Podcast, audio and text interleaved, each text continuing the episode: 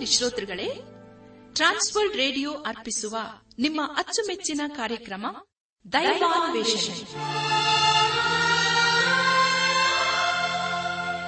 ಪ್ರಿಯ ಬಾನುಲಿ ಮಿತ್ರರೇ ಪ್ರೀತಿ ಸ್ವರೂಪನಾದ ಏಸು ಕ್ರಿಸ್ತನ ಅತಿ ಮಧುರವಾದ ಹೆಸರಿನಲ್ಲಿ ನಿಮ್ಮನ್ನು ವಂದಿಸಿ ಈ ದಿನದ ಪ್ರಸಾರವನ್ನು ಆಲಿಸಲು ಪ್ರೀತಿಪೂರ್ವಕವಾಗಿ ಆಹ್ವಾನಿಸುತ್ತೇವೆ.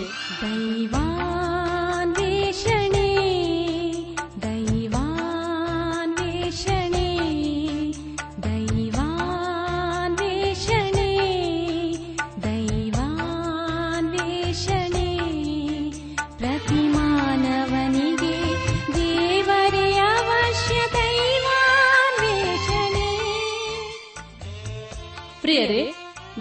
ಸ್ವರೂಪದಲ್ಲಿ ನಿರ್ಮಿಸಲ್ಪಟ್ಟ ಮಾನವ ಕುಲವು ಕ್ರಿಸ್ತೇಸುವಿನಲ್ಲಿ ದೊರೆಯುವ ನಿರಂತರವಾದ ಸಂತೋಷ, ಶಾಂತಿ, ಪಾಪ ಕ್ಷಮಾಪಣೆ, ನಿತ್ಯ ಜೀವ ಹೊಂದಬೇಕೆಂದು ದೇವರ ಚಿತ್ತವಾಗಿದೆ. ಈ ಶುಭ ಸಂದೇಶವನ್ನು ನಿಮ್ಮೊಂದಿಗೆ ನಾವು ಹಂಚಿಕೊಳ್ಳಲು ಹರ್ಷಿಸುತ್ತೇವೆ. ನಾವೀಗ ಪ್ರಸಾರ ಮಾಡುವ ಸುಮಧೂರ ಗೀತೆ ಹಾಗೂ ದೈವ ಸಂದೇಶವನ್ನು ಆಲಿಸಿ ನೀವು ಹೊಂದಿಕೊಳ್ಳುವ ಆಶೀರ್ವಾದಗಳನ್ನು ನಮ್ಮೊಂದಿಗೆ ಹಂಚಿಕೊಳ್ಳಬೇಕೆಂದು ವಿನಂತಿಸುತ್ತಾ ಈ ಕಾರ್ಯಕ್ರಮಕ್ಕೆ ಮತ್ತೊಮ್ಮೆ ಸ್ವಾಗತ ಕೋರುತ್ತೇವೆ.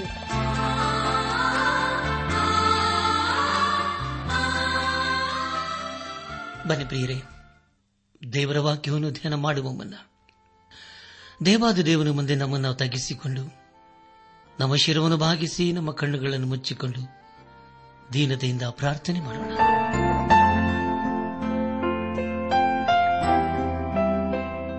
ನಮ್ಮನ್ನು ಬಹಳವಾಗಿ ಪ್ರೀತಿ ಮಾಡಿ ಸಾಕಿ ಸಲಹುವ ನಮ್ಮ ರಕ್ಷಕನಲ್ಲಿ ತಂದೆಯಾದ ದೇವರೇ, ನಿನ್ನ ಪರಿಶುದ್ಧವಾದ ನಾಮವನ್ನು ಕೊಂಡಾಡಿ, ಹಾಡಿ ಸ್ತುತಿಸುತ್ತೇವೆ. ದೇವಾದ ದೇವನೇ ರಾಜಾದಿರಾಜನೇ ನಿನ್ನ ನಮ್ಮ ಜೀವಿತ ಕಾಲವೆಲ್ಲ ನಂಬಿಕಸ್ಥನಾಗಿದ್ದುಕೊಂಡು, ನಿನ್ನ ನಮ್ಮನ್ನು ಬೇಟೆಗಾರನ ಬಲೆಯಿಂದಲೂ ಮರಣಕರ ವ್ಯಾಧಿಗಳಿಂದ ತಪ್ಪಿಸಿದಂತ ದೇವರು ನೀನಾಗಿರುವುದಕ್ಕಾಗಿ ಸ್ತೋತ್ರಪ್ಪ. ಕರ್ತನೆ, ದೇವಾದಿ ದೇವನೇ ಈ ದಿನ ವಿಶೇಷವಾಗಿ ಕಷ್ಟದಲ್ಲಿ, ಸಮಸ್ಯೆಗಳಲ್ಲಿ, ಅನಾರೋಗ್ಯದಲ್ಲಿ ಇರುವವರನ್ನು ನಿನ್ನ ಕೃಪೆಯ ಹಸ್ತಗೊಪ್ಪಿಸಿಕೊಡ್ತೇವೆ ಅವರನ್ನು ನೀನೇ ಕರುಣಿಸಿ, ಅವರಿಗೆ ಬೇಕಾದಂತ ಪರಿಹಾರ, ಸಹಾಯ, ಆರೋಗ್ಯವನ್ನು ದಯಪಾಲಿಸು ದೇವ ಅವರ ಜೀವಿತದಲ್ಲಿ ದೇವ, ನಿನ್ನ ನೀತಿ ಹಸ್ತವನ್ನು ಆಧಾರವಾಗಿಟ್ಟು ನೀನು ಮುನ್ನಡೆಸಪ್ಪ. ನಾವೆಲ್ಲರೂ ಆತ್ಮೀಕ ರೀತಿಯಲ್ಲಿ ನಿನ್ನವರಾಗಿ ಜೀವಿಸುತ್ತ ಒಂದು ದಿವಸ ನಾವೆಲ್ಲರೂ ನಿನ್ನ ಮೈ ಮೇಲೆ ಕಂಡು ಬರಲು ಕೃಪೆ ತೋರಿಸು. ಘನಮಾನ ಮೈಮೇ ಪ್ರಭಾವಗಳು, ನಿನಗೆ ಮಾತ್ರ ಸಲ್ಲುವುದಾಗಲಿ. ನಮ್ಮ ಪ್ರಾರ್ಥನೆ ಸ್ತೋತ್ರಗಳನ್ನು, ನಮ್ಮ ಒಡೆಯನೂ ನಮ್ಮ ರಕ್ಷಕನೂ ಲೌಕವಿಮೋಚಕನೂ ಆದ. ಯೇಸು ಕ್ರಿಸ್ತನ ದಿವ್ಯ ನಾಮದಲ್ಲಿ ಸಮರ್ಪಿಸಿಕೊಳ್ಳುತ್ತೇವೆ ತಂದೆಯೇ. ಆಮೇನ್.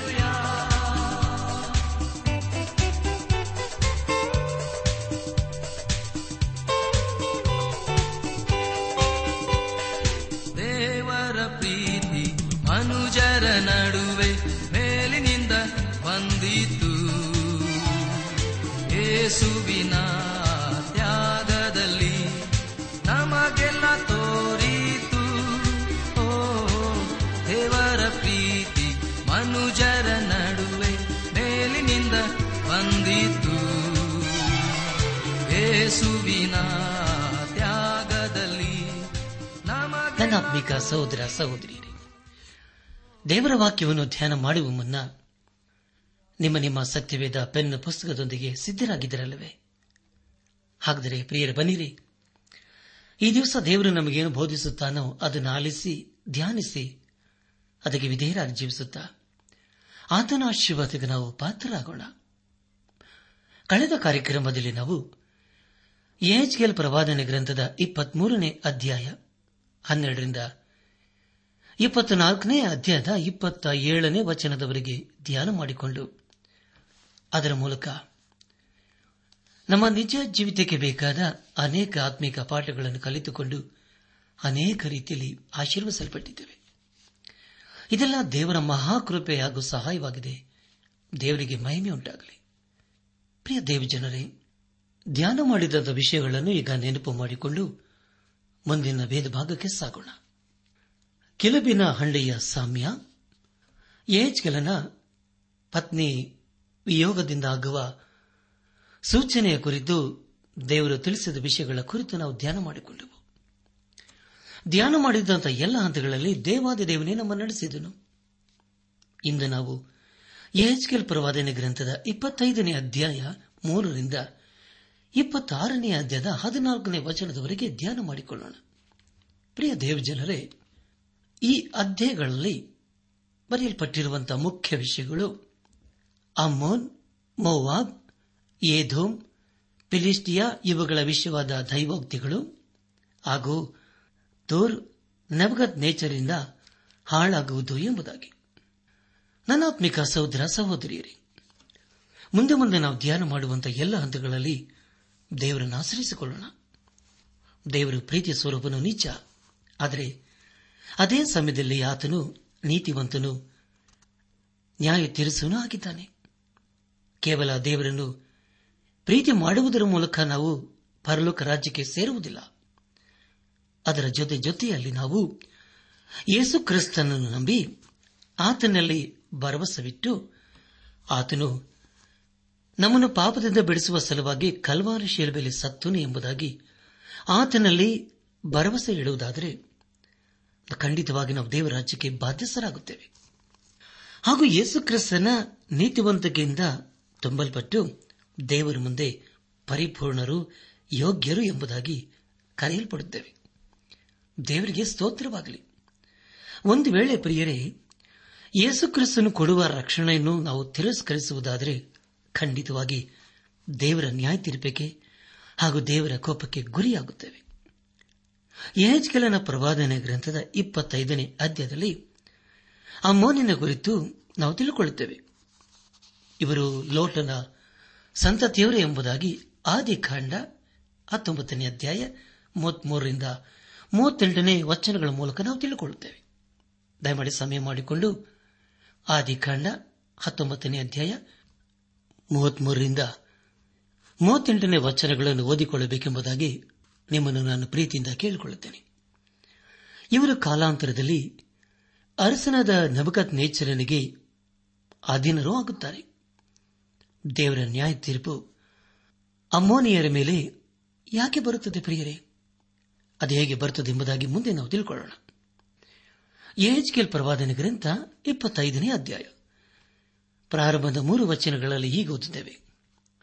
ಯೋಹವನ್ನು ಈ ವಾಕ್ಯವನ್ನು ನನಗೆ ದಯಪಾಲಿಸಿದನು.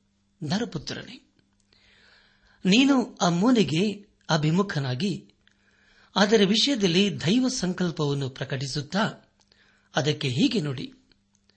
ಕರ್ತನದ ಯಹೋವನು ಮಾತನ್ನು ಕೇಳು. ಕರ್ತನದ ಯಹೋವನು ಎಂತನ್ನುತ್ತಾನೆ? ಅಮ್ಮೋನೆ, ನನ್ನ ಪವಿತ್ರಾಲಯವು ಹೊಲಸಾದದ್ದನ್ನು, ಇಸ್ರಾಯೇಲ್ ದೇಶವು ಹಾಳು ಬಿದ್ದುದನ್ನು ಯಹೂದ ವಂಶದವರು ಸೆರೆ ಹೋದದ್ದನ್ನು ನೀನು ನೋಡಿ. ಅಹಹಾ ಎಂದು ಹಿಗ್ಗಿಕೊಂಡಿದ್ದರಿಂದ ಈಗ, ನಾನು ನಿನ್ನನ್ನು ಮೂಡಣದವರಿಗೆ ಬಾಧ್ಯವಾಗಿ ವಶಪಡಿಸುವೆನು ಎಂಬುದಾಗಿ. ಪ್ರಿಯ ದೇವ ಜನರೇ ಕೇಳಿಸಿಕೊಂಡಿರಲ್ಲ, ಇದುವೇ ದೇವರ ನ್ಯಾಯ ತೀರ್ಪಾಗಿದೆ ಈ ವಾಕ್ಯಗಳ ಮುಂದೆ ನಮ್ಮ ಜೀವಿತವನ್ನು ಪರೀಕ್ಷಿಸಿಕೊಳ್ಳೋಣ ಶತ್ರುಗಳು ಇಸ್ರಾಲರನ್ನು ನಾಶ ಮಾಡಿದ ಹಾಗೆ ಅಮ್ಮನನ್ನು ಕೂಡ ನಾಶ ಮಾಡುತ್ತಾರೆ ಎರೆಮೆಯ ಪ್ರವಾದನೆ ಗ್ರಂಥ ನಲವತ್ತೊಂಬತ್ತನೇ ಅಧ್ಯಾಯ ಆರನೇ ವಚನದಲ್ಲಿ ಹೀಗೆ ಓದುತ್ತೇವೆ. ಆದರೂ ಕಾಲಾಂತರದಲ್ಲಿ ಅಮೋನ್ಯರ ದುರವಸ್ಥೆಯನ್ನು ತಪ್ಪಿಸುವೆನು. ಇದು ಯಹೋವನ್ನ ನುಡಿ ಎಂಬುದಾಗಿ. ನನ್ನಾತ್ಮಿಕ ಸಹೋದರ, ಸಹೋದರಿಯರೇ, ದೇವರು ಅಮ್ಮೋನಿಗೆ ನ್ಯಾಯ ತೀರಿಸಿದನು ಅದಕ್ಕೆ ಕಾರಣವೇನೆಂದರೆ ಅವರಿಗೆ ಸತ್ಯ ದೇವರು ಯಾರು ಎಂಬುದಾಗಿ ಗೊತ್ತಾಗಬೇಕಾಗಿತ್ತು. ನಮ್ಮ ಧ್ಯಾನವನ್ನು ಮುಂದುವರೆಸಿ ಎಚ್ಕೆಲ್ ಪ್ರವಾದನೆ ಗ್ರಂಥ, ಇಪ್ಪತ್ತೈದನೇ ಅಧ್ಯಾಯ. ಏಳನೇ ವಚನವನ್ನು ಓದುವಾಗ, ನಾನು ನಿನ್ನ ಮೇಲೆ ಕೈ ಎತ್ತಿ ನಿನ್ನನ್ನು ಸೂರಿಗಾಗಿ ಮ್ಲೇಚ್ಛರಿಗೆ ವಶಪಡಿಸಿ ಜನಾಂಗಗಳೊಳಗಿಂದ ಕಿತ್ತುಬಿಟ್ಟು ದೇಶಗಳೊಳಗಿಂದ ನಿನ್ನ ಹೆಸರನ್ನು ಅಳಿಸಿ ನಿನ್ನನ್ನು ಹಾಳು ಮಾಡುವೆನು ಆಗ ನಾನೇ ಯಹೋವನು ಎಂದು ನಿನಗೆ ಗೊತ್ತಾಗುವುದು ಎಂಬುದಾಗಿ. ಕರ್ತನ ಪ್ರಿಯರಾದವರೇ, ಮುಂದೆ ನಾವು ಮೋವಾಬಿನ ಕುರಿತು ತಿಳ್ಕೊಳ್ಳೋಣ. ಮೋವಾಬ್ಯರು ಅಮ್ಮೋನಿಯವರಿಗಿಂತಲೂ ನಾಗರಿಕರಾಗಿದ್ದರೂ. ಆದರೆ ಅವರು ಲೋಟನ ಸಂತತಿಯವರೇ ಎಂಬುದಾಗಿ ಈಗಾಗಲೇ ನಾವು ತಿಳ್ಕೊಂಡಿದ್ದೇವೆ. ಮೋವಾಭ್ಯರು ಇಸ್ರಾಯೇಲಿನ ಪೂರ್ವ ದಿಕ್ಕಿನಲ್ಲಿರುವ ಮೃತ್ಯು ಸಮುದ್ರ ಹತ್ತಿರ ಇದ್ದವರು. ಅವರಿದ್ದ ಸ್ಥಳವು ರೂತಳಿಗೆ ಸಂಬಂಧಪಟ್ಟದ್ದು ಆಗಿತ್ತು. ಆಕೆಯು ದಾವಿದ ಹಾಗೂ ಯೇಸುಕ್ರಿಸ್ತನ ವಂಶದವಳು ಎಂಬುದಾಗಿ ದೇವರ ವಾಕ್ಯದ ಮೂಲಕ ನಾವು ತಿಳಿಕೊಳ್ಳುತ್ತೇವೆ. ಯೇಸುಕ್ರಿಸ್ತನ ವಂಶದ ಕುರಿತು ಮತ್ತನ ಬರೆದ ಸುವಾರ್ತೆ ಮೊದಲನೇ ಅಧ್ಯಾಯ ಐದನೇ ವಾಚನದ ಮೂಲಕ ನಾವು ತಿಳಿದುಕೊಳ್ಳುತ್ತೇವೆ ದೇವರು ಮೋಯಾಬ್ಬರಿಗೆ ಯಾಕೆ ನ್ಯಾಯ ತೀರಿಸುತ್ತಾನೆ ಎಂಬುದಾಗಿ ಈಗ ನಾವು ತಿಳ್ಕೊಳ್ಳೋಣ. ಹಂಚಿಕೆಲ್ ಪ್ರವಾದನ ಗ್ರಂಥ ಇಪ್ಪತ್ತೈದನೇ ಅಧ್ಯಾಯ. ಎಂಟು ಹಾಗೂ ಒಂಬತ್ತನೇ ವಚನಗಳನ್ನು ಓದುವಾಗ ಕರ್ತನಾದ ಯಹೋವನು ಎಂತೆನ್ನುತ್ತಾನೆ ಆ, ಯಹೂದ ವಂಶವು ಎಲ್ಲ ಜನಾಂಗಗಳ ಹಾಗೆಯೇ ಇದೆ.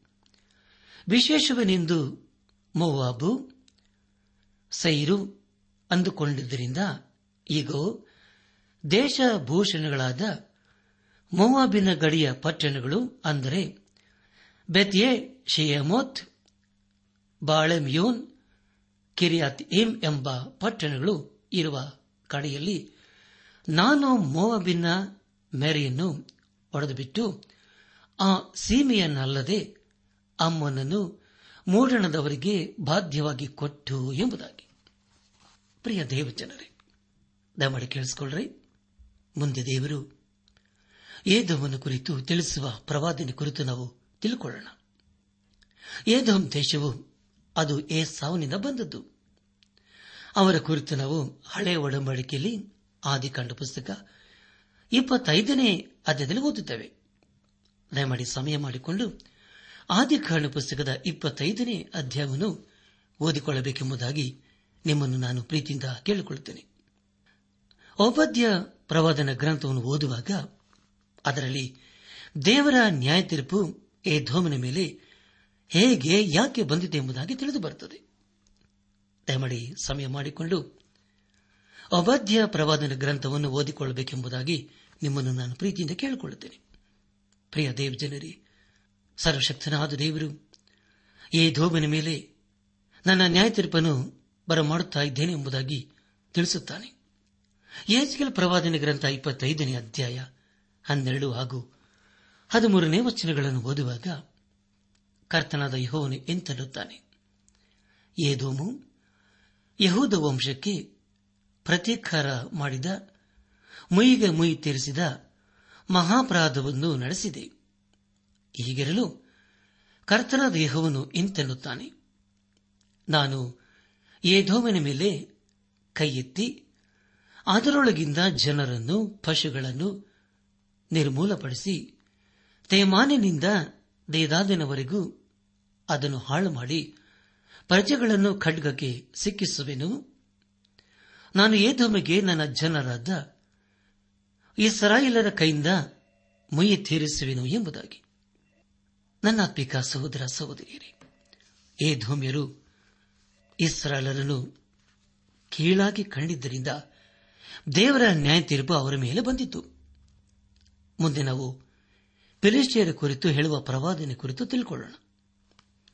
ಈಗಾಗಲೇ ನಾವು ತಿಳ್ಕೊಂಡಾಗೆ ಎಲ್ ಪ್ರವಾದನೆ ಗ್ರಂಥದ ಇಪ್ಪತ್ತೈದನೇ ಅಧ್ಯದಲ್ಲಿ ಅಮ್ಮೋನ್ ಮೋವಾಬ್, ಏಧೋಮ್ ಫಿಲಿಸ್ಟಿಯಾ ಇವುಗಳ ವಿಷಯವಾದ ದೈವೋಕ್ತಿಗಳ ಕುರಿತು ನಾವು ತಿಳ್ಕೊಳ್ಳುತ್ತೇವೆ. ಪ್ರಿಯ ದೇವಜನರೇ ಎಹೆಚ್ಕೆಲ್ ಪ್ರವಾದನ ಗ್ರಂಥ ಇಪ್ಪತ್ತೈದನೇ ಅಧ್ಯಾಯ ಹದಿನೈದರಿಂದ ಹದಿನೇಳನೇ ವಚನದವರೆಗೆ ಓದುವಾಗ ಕರ್ತನಾದ ಯಹೋವನು ಎಂತೆನ್ನುತ್ತಾನೆ ಫಿಲಿಸ್ಟಿಯರು ಯಹೂದಕ್ಕೆ ಪ್ರತಿಕಾರ ಮಾಡಿದ್ದಾರೆ. ಹೌದು, ಮೈಗೆ ಮೈ ತಿರಿಸುತ್ತಾ ಅದನ್ನು ಮನಪೂರ್ವಕವಾಗಿ ತಿರಸ್ಕರಿಸಿ ದೀರ್ಘ ದ್ವೇಷದಿಂದ ಹಾಳು ಮಾಡಿದ್ದಾರೆ. ಹೀಗಿರಲು ಕರ್ತನಾದ ಯಹೋವನು ಎಂತೆನ್ನುತ್ತಾನೆ?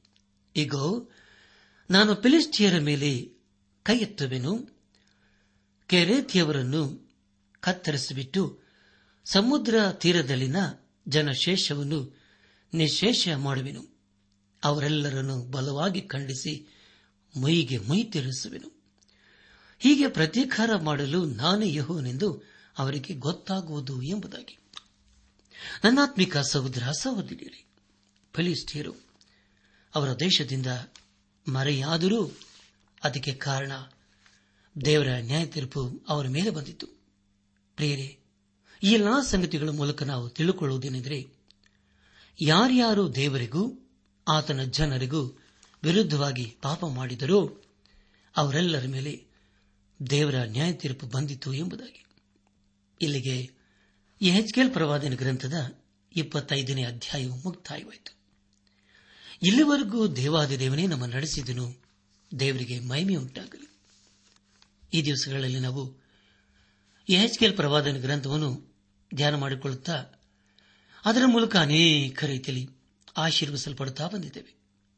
ಪ್ರಿಯ ದೇವ ಜನರೇ, ಇಪ್ಪತ್ತಾರರಿಂದ ಇಪ್ಪತ್ತೆಂಟನೇ ಅಧ್ಯಾಯಗಳಲ್ಲಿ ತೂರ್ ಹಾಗೂ ಚಿಧೋನಿನ ಕುರಿತು ಹೇಳುವ ಪ್ರವಾದನಗಳ ಕುರಿತು ನಾವು ತಿಳಿಕೊಳ್ಳೋಣ. ತೂರ್ ಹಾಗೂ ಚಿಧೋನ್ ವಿಷಯವಾಗಿ ಓದುವಾಗ ನಾವು ಯಾವಾಗಲೂ ಅವೆರಡನ್ನೂ ಜೊತೆ ಜೊತೆಯಾಗಿ ಓದುತ್ತೇವೆ. ತೂರ್ ಪಟ್ಟಣವು ಒಂದು ಕಾಲದಲ್ಲಿ ಮುಖ್ಯ ವ್ಯಾಪಾರ ಕೇಂದ್ರವಾಗಿತ್ತು. ತೋರಿನ ಅರಸನಾದ ಹೀರಾಮನು ದಾವಿದನಿಗೆ ಒಳ್ಳೆ ಸ್ನೇಹಿತನಂತೆ ಇದ್ದನು. ದಾವಿದನು ಕಟ್ಟುವ ಎಲ್ಲಾ ವಿಷಯಗಳಲ್ಲಿ ಅದಕ್ಕೆ ಬೇಕಾದ ಸಾಮಗ್ರಿಗಳನ್ನು ಅವನೇ ಒದಗಿಸಿಕೊಡುತ್ತಿದ್ದನು. ಕಾಲಾಂತರದಲ್ಲಿ ಹೀರಾಮನ ಮೂಲಕ ತೂರು ದೇಶದಲ್ಲಿ ದೇವರು ಅಸಹ್ಯ ಪಡುವ ಆರಾಧನೆಯು ಪ್ರಾರಂಭವಾಯಿತು. ಇಜಬೇಲಳು ಅಹಾಬನನ್ನು ಮದುವೆ ಮಾಡಿಕೊಂಡಳು. ಆಕೆ ಮೂಲಕ ದೇವರು ಅಸಹ್ಯ ಪಡುವ ಆರಾಧನೆಯು ಇಸ್ರಾಲರ ಉತ್ತರ ಭಾಗದಲ್ಲಿ ಪ್ರಾರಂಭವಾಯಿತು. ಈಗ ಸರ್ವಶಕ್ತನಾದ ದೇವರು ಥೂರ್ ಹಾಗೂ ಚಿದೋನಿನ ಕುರಿತು ಹೇಳುವ ಪ್ರವಾದನೆಯನ್ನು ಕೇಳಿಸಿಕೊಳ್ಳೋಣ. ಎಹೆಚ್ಕೆಲ್ ಪ್ರವಾದನೆ ಗ್ರಂಥ ಇಪ್ಪತ್ತಾರನೇ ಅಧ್ಯಾಯ. ಪ್ರಾರಂಭದ ಎರಡು ವಚನಗಳನ್ನು ಓದುವಾಗ ಯಹೋಯಾಕೇನನು ಸರಿಯಾದ ಹನ್ನೊಂದನೆಯ ವರ್ಷದ ಒಂದಾನೊಂದು ತಿಂಗಳಿನ ಮೊದಲನೆಯ ದಿನದಲ್ಲಿ ಯಹೋವನು ಈ ವಾಕ್ಯವನ್ನು ನನಗೆ ದಯಪಾಲಿಸಿದನು. ನರಪುತ್ರನೇ, ತೂರ್ ಯರೂಸೆಲೆಮಿನ ವಿಷಯವಾಗಿ ಆಹಾಹಾ, ಜನಾಂಗಗಳಿಗೆ ಅಡ್ಡಿಯಾಗಿದ್ದ ಬಾಗಿಲು ಮುರಿದು ಹೋಗಿದೆ. ನನ್ನ ಕಡೆಗೆ ತೆರೆದು ಬಿಟ್ಟಿದೆ ಯರೂಸೆಲೆಮು. ಹಾಳಾದ ಕಾರಣ ನಾನು ತುಂಬಿಕೊಳ್ಳುವೆನು ಅಂದುಕೊಂಡಿದ್ದರಿಂದ ಕರ್ತನ ದೇಹವನ್ನು ಎಂತೆನ್ನುತ್ತಾನೆ ಎಂಬುದಾಗಿ. ಪ್ರಿಯ ದೇವ ಜನರೇ ಯಹೆಚ್ಕಲ್ ಪ್ರವಾದನ ಗ್ರಂಥದ ಇಪ್ಪತ್ತಾರನೇ ಅಧ್ಯದಲ್ಲಿ ತೋರ್ ನೆಬಕತ್ ನೇಚರಿಂದ ಹೇಗೆ ಹಾಳಾಗುವುದೆಂಬುದಾಗಿ ತಿಳಿದು ಬರುತ್ತದೆ. ಇಪ್ಪತ್ತಾರನೇ ಅಧ್ಯದ ಪ್ರಾರಂಭದ ಎರಡು ವಚನವನ್ನು ಮತ್ತೆ ಒತ್ತನೆ ದಯಮಾಡಿ ಕೇಳಿಸಿಕೊಳ್ಳ್ರಿ ಯಹೋಯಾಕೀನನು ಸರಿಯಾದ ಹನ್ನೊಂದನೆಯ ವರ್ಷದ ಒಂದಾನೊಂದು ತಿಂಗಳಿನ ಮೊದಲನೆಯ ದಿನದಲ್ಲಿ ಯಹೋವನು ಈ ವಾಕ್ಯವನ್ನು ನನಗೆ ದಯಪಾಲಿಸಿದನು. ನರಪುತ್ರನೇ, ತೂರ್, ಯರೋಸೆಲಮಿನ ವಿಷಯವಾಗಿ ಆಹಾ ಜನಾಂಗಗಳಿಗೆ ಅಡ್ಡಿಯಾಗಿದ್ದ ಬಾಗಿಲು ಮುರಿದು ಹೋಗಿದೆ ನನ್ನ ಕಡೆಗೆ ತೆರೆದು ಬಿಟ್ಟಿದೆ. ಯರುಸೆಲೆಮು ಹಾಳಾದ ಕಾರಣ ನಾನು ತುಂಬಿಕೊಳ್ಳುವೆನು ಅಂದುಕೊಂಡಿದ್ದರಿಂದ ಕರ್ತನಾದ ಯಹೋವನು ಎಂತೆನ್ನುತ್ತಾನೆ ಎಂಬುದಾಗಿ. ಕರ್ತನ ಪ್ರಿಯರಾದವರೇ, ಯರುಸೆಲೆಮು ನಾಶವಾದ ಸಮಯದಲ್ಲಿಯೇ ತುರ್ ಪಟ್ಟಣವು ಕೂಡ ನಾಶವಾಯಿತು. ನಂತರ ಅರಸನಾದ ನೆಬಕನೇಚರನು ತೂರ್ ಪಟ್ಟಣವನ್ನು ತನ್ನ ಅಧೀನಕ್ಕೆ ತೆಗೆದುಕೊಂಡನು. ಯಾಜ್ಕಲ್ ಪ್ರವಾದನೆ ಗ್ರಂಥ, ಇಪ್ಪತ್ತಾರನೇ ಅಧ್ಯಾಯ, ಮೂರನೇ ವಚನದಲ್ಲಿ ಹೀಗೆ ಓದುತ್ತೇವೆ. ಕರ್ತನ ಯಹೋವನು ಎಂತೆನ್ನುತ್ತಾನೆ? ಈಗೋ ತೋರೆ, ನಿನಗೆ ವಿರುದ್ಧನಾಗಿದ್ದೇನೆ. ಸಮುದ್ರವು ತೆರೆಗಳನ್ನು ಎಬ್ಬಿಸುವಂತೆ ನಾನು ಬಹು ಜನಾಂಗಗಳನ್ನು ನಿನ್ನ ಮೇಲೆ ಎಬ್ಬಿಸುವೆನು ಎಂಬುದಾಗಿ. ಕರ್ತನ ಪ್ರಿಯರಾದವರೇ, ಈಗ ಸರ್ವಶಕ್ತನಾದ ದೇವರ ನ್ಯಾಯ ತೀರ್ಪು ತೂರಿನ ಮೇಲೆ ಹೇಗೆ ಬಂದಿತು ಎಂಬುದಾಗಿ ತಿಳಿಕೊಳ್ಳುತ್ತೇವೆ. ಇಪ್ಪತ್ತಾರನೇ ಅಧ್ಯಾಯ ನಾಲ್ಕನೇ ವಚನದಲ್ಲಿ ಹೀಗೆ ಓದುತ್ತೇವೆ. ಅವು ತೂರಿನ ಪೌಳಿ ಗೋಡೆಯನ್ನು ಹೊರಳಿಸಿ ಅದರ ಕತ್ತಲುಗಳನ್ನು ಕೆಡವಿ ಹಾಕುವು ನಾನು ಅದರ ಮಣ್ಣನ್ನು ಕೆರೆದು ಅದನ್ನು ಗುಡಿಸಿ ಗುಂಡಾಂತರ ಮಾಡುವೆನು ಎಂಬುದಾಗಿ. ಪ್ರಿಯ ದೇವಜನರೇ ಅರಸನಾದ ನೆಬಕದ್ನೇಚರನು ತೂರು ಪಟ್ಟಣವನ್ನು ಸಂಪೂರ್ಣವಾಗಿ ನಾಶ ಮಾಡಿದನು ಐದು ಹಾಗೂ ಆರನೇ ವಚನಗಳಲ್ಲಿ ಹೀಗೆ ಓದುತ್ತೇವೆ.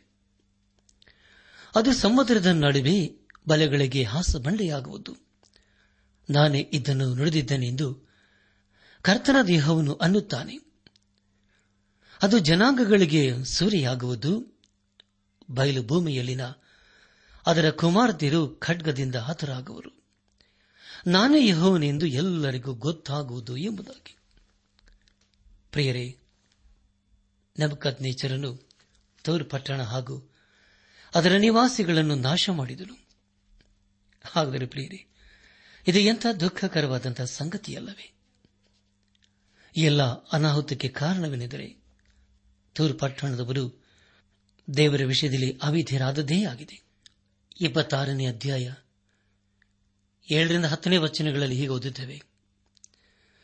ಕರ್ತನಾದ ಯಹೋವನು ಇಂತೆನ್ನುತ್ತಾನೆ. ಈಗ ರಾಜಾದಿರಾಜನು ಬಾವಿಲಿನ ಅರಸನೂ ಆದ ನೆಬಕದ್ ನೇಚರನನ್ನು ಅಶ್ವ, ರಥ, ರಾಹುತ, ಬಹುಜನ ಪರಿವಾರ ಇವುಗಳಿಂದ ಕೂಡಿದವನನ್ನಾಗಿ ನಾನು ಬಡಗಲಿನಿಂದ ತೂರಿನ ಮೇಲೆ ಬರಮಾಡುವೆನು. ಅವನು ಬಯಲು ಭೂಮಿಯಲ್ಲಿನ ನಿನ್ನ ಕುಮಾರ್ತೆಯರನ್ನು ಖಡ್ಗದಿಂದ ಹತಿಸಿ ನಿನಗೆ ವಿರುದ್ಧವಾಗಿ ಒಡ್ಡುಗಟ್ಟಿ ದಿಬ್ಬ ಹಾಕಿ, ಗುರಾಣಿ ಎತ್ತಿರುವವರನ್ನು ಕಳುಹಿಸಿ, ತನ್ನ ಬಿದ್ದ ವೇದಕ ಯಂತ್ರಗಳಿಂದ ನಿನ್ನ ಪೌಳಿ ಗೋಡೆಯನ್ನು ಹೊಡೆಯಿಸಿ, ತನ್ನ ಆಯುಧಗಳಿಂದ ನಿನ್ನ ಕೊತ್ತಲುಗಳನ್ನು ಒಡೆದು ಬಿಡುವನು ಅವನ ಲೆಕ್ಕವಿಲ್ಲದ ಕುದುರೆಗಳಿಂದೆದ್ದ ಧೂಳು ನಿನ್ನನ್ನು ಮುಸುಕುವುದು. ಒಡಕು ಬಿದ್ದ ಕೋಟೆಯೊಳಗೆ ಶತ್ರು ನುಗ್ಗುವ ಪ್ರಕಾರ ಅವನ ನಿನ್ನ ಬಾಗಿಲುಗಳೊಳಗೆ ನುಗ್ಗುವಾಗ ರಾಹುತ, ಚಕ್ಕಡಿ ಗಾಡಿ ರಥ ಇವುಗಳ ಶಬ್ದಕ್ಕೆ ನಿನ್ನ ಗೋಡೆಗಳು ಕದಲುವು ಎಂಬುದಾಗಿ. ನನ್ನಾತ್ಮಿಕ ಸಹೋದರ ಸಹೋದರಿಯರೇ, ಅರಸನಾದ ನೆಬಕದ್ ನೇಚರನು ಯರುಸೆಲೆಮಿನ ಪುರಾತನ ಗೋಡೆಗಳನ್ನು ನಾಶ ಮಾಡಿದ ಹಾಗೆ ತೂರು ಪಟ್ಟಣದ ಗೋಡೆಗಳನ್ನು ಸಹ ನಾಶ ಮಾಡಿದ್ದನು ಇದರ ಕುರಿತು ಈಗಾಗಲೇ ತಿಳಿಸಿದ ಪ್ರವಾದನೆಗಳು ಈಗ ಒಂದೊಂದಾಗಿ ನೆರವೇರಿದವು. ಯಹೆಚ್ಗೆಲ್ ಪ್ರವಾದನೆ ಗ್ರಂಥ ಇಪ್ಪತ್ತಾರನೇ ಅಧ್ಯಾಯ ಹನ್ನೆರಡರಿಂದ ಹದಿನಾಲ್ಕನೇ ವಚನದವರೆಗೆ ಓದುವಾಗ, ಅವನ ಸೈನಿಕರು, ನಿನ್ನ ಆಸ್ತಿಯನ್ನು ಸೆಳೆದುಕೊಂಡು, ನಿನ್ನ ಸರಕುಗಳನ್ನು ಕೊಳ್ಳೆ ಹೊಡೆದು ನಿನ್ನ ಗೋಡೆಗಳನ್ನು ಉರುಳಿಸಿ ನಿನ್ನ ವಿನೋದ ಭವನಗಳನ್ನು ಕಿತ್ತು ಹಾಕಿ ನಿನ್ನ ಕಲ್ಲು, ಮರ, ಮಣ್ಣುಗಳನ್ನು ಸಮುದ್ರದ ಪಾಲು ಮಾಡುವರು. ನಾನು ನಿನ್ನ ಸಂಗೀತಗಳ ಧ್ವನಿಯನ್ನು ನಿಲ್ಲಿಸಿಬಿಡುವೆನು. ನಿನ್ನ ಕಿನ್ನರಿಗಳ ನುಡಿಯು ಇನ್ನು ಕೇಳಿಸದು. ನಾನು ನಿನ್ನನ್ನು ಬೋಳು ಬಂಡೆ ಮಾಡುವೆನು. ನೀನು ಬಲಗಳಿಗೆ ಹಾಸ ಬಂಡೆಯಾಗುವಿ. ನಿನ್ನ ಮೇಲೆ ಇನ್ನು ಕಟ್ಟಡ ಕಟ್ಟರು. ಯಹೋವನಾದ ನಾನೇ ಅಪ್ಪಣೆ ಕೊಟ್ಟಿದ್ದೇನೆ ಇದು ಕರ್ತನಾದ ಯಹೋವನ ನುಡಿ ಎಂಬುದಾಗಿ. ಕರ್ತನ ಪ್ರಿಯರಾದವರೇ, ತೂರು ಪಟ್ಟಣದ ಕುರಿತು ತಿಳಿಸಿದ ಪ್ರವಾದನೆಯು ಈಗ ನೆರವೇರಿತು. ಅರಸನಾದ ನೆಬಕತ್ ನೇಚರನು ತೂರು ಪಟ್ಟಣವನ್ನು ಸಂಪೂರ್ಣವಾಗಿ ನಾಶ ಮಾಡಿದರು ಮುಂದೆ ಒಂದು ಕಾಲಕ್ಕೆ ತಮ್ಮ ಪಟ್ಟಣವನ್ನು ಕಟ್ಟಿಕೊಳ್ಳಲು ಅವರು ಪ್ರಯತ್ನ ಮಾಡುತ್ತಾರೆ. ಆದರೆ ಪ್ರಿಯರೇ, ಅಲೆಕ್ಸಾಂಡರ್ನು ತೂರು ಪಟ್ಟಣದ ಅವಶೇಷಗಳನ್ನು ತೆಗೆದುಕೊಂಡು ಮತ್ತೊಂದು ಪಟ್ಟಣವನ್ನು ಕಟ್ಟುತ್ತಾನೆ.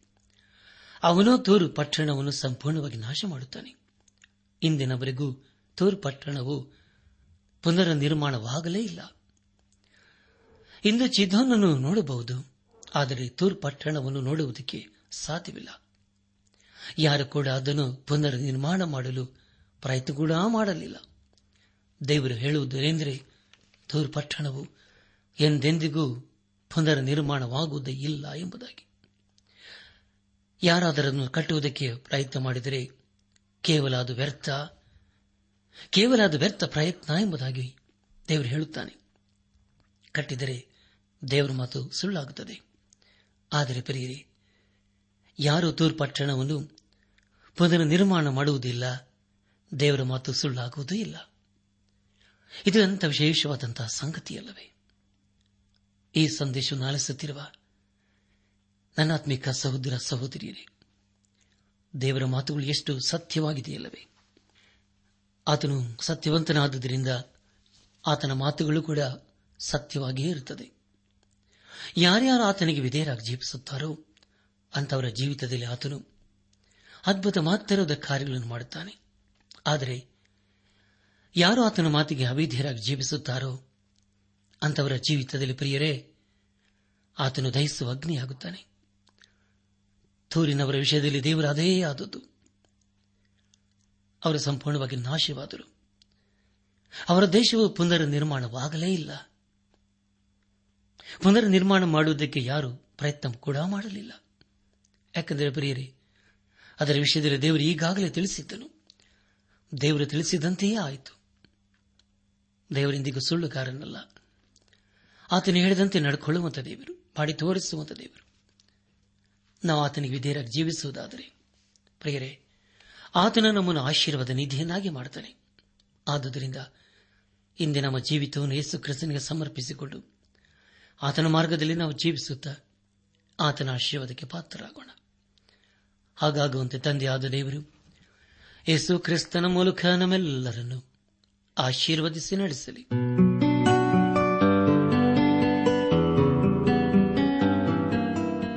ಪ್ರಿಯರೇ, ನಿಮಗೆ ಪ್ರಾರ್ಥನೆಯ ಅವಶ್ಯಕತೆ ಇದ್ದರೆ, ನಿಮ್ಮಲ್ಲಿ ಏನಾದರೂ ಸಂದೇಹ ಅಥವಾ ಸಲಹೆಗಳಿದ್ದರೆ, ದಯಮಾಡಿ ದೂರವಾಣಿಯ ಕರೆ ಮೂಲಕ ನಮಗೆ ತಿಳಿಸಿರಿ. ನಮ್ಮ ಮೊಬೈಲ್ ದೂರವಾಣಿ ಸಂಖ್ಯೆ ಒಂಬತ್ತು ಎಂಟು ನಾಲ್ಕು ಐದು ಆರು ಒಂದು ಆರು ನಾಲ್ಕು ಒಂದು ಎರಡು.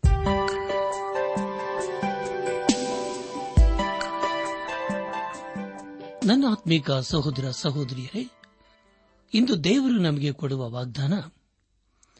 ಸರ್ವಶಕ್ತನಾದ ದೇವರು ಹೀಗೆ ಹೇಳುತ್ತಾನೆ. ನನ್ನನ್ನು ಕೇಳಿಕೋ, ನಾನು ನಿನಗೆ ಸದುತ್ತರವನ್ನು ದಯಪಾಲಿಸುವೆನು. ಎರೆಮಿಯ ಮೂವತ್ತ ಮೂರು ಮೂರು.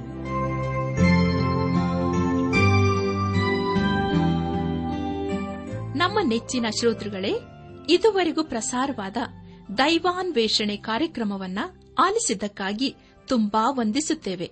ಸೋಮವಾರದಿಂದ ಶುಕ್ರವಾರದವರೆಗೂ ಪ್ರಸಾರವಾಗುವ ಈ ಕನ್ನಡ ಕಾರ್ಯಕ್ರಮದ ಗುಣಮಟ್ಟವು ಇನ್ನೂ ಉತ್ತಮವಾಗಿ ರೂಪುಗೊಳಿಸಲು ನಿಮ್ಮ ಅಮೂಲ್ಯವಾದ ಸಲಹೆಗಳಿಗಾಗಿ ನಾವು ಎದುರು ನೋಡುತ್ತೇವೆ.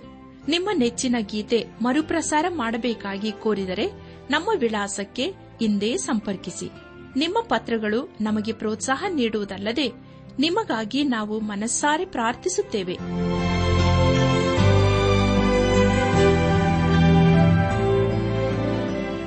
ನಮ್ಮ ವಿಳಾಸ ದೈವಾನ್ ವೇಷಣೆ ಟ್ರಾನ್ಸ್ ವರ್ಲ್ಡ್ ರೇಡಿಯೋ ಇಂಡಿಯಾ, ಟಪಾಲು ಸಂಖ್ಯೆ ನಾಲ್ಕು ಮೂರು ಎರಡು ಸೊನ್ನೆ, ಬೆಂಗಳೂರು ಐದು ಆರು ಸೊನ್ನೆ ಸೊನ್ನೆ ನಾಲ್ಕು ಮೂರು. ನಮ್ಮ ಇಮೇಲ್ ವಿಳಾಸ KAN TTB at radio eight eight two dot com ನಮಸ್ಕಾರ ಪ್ರಿಯರೇ.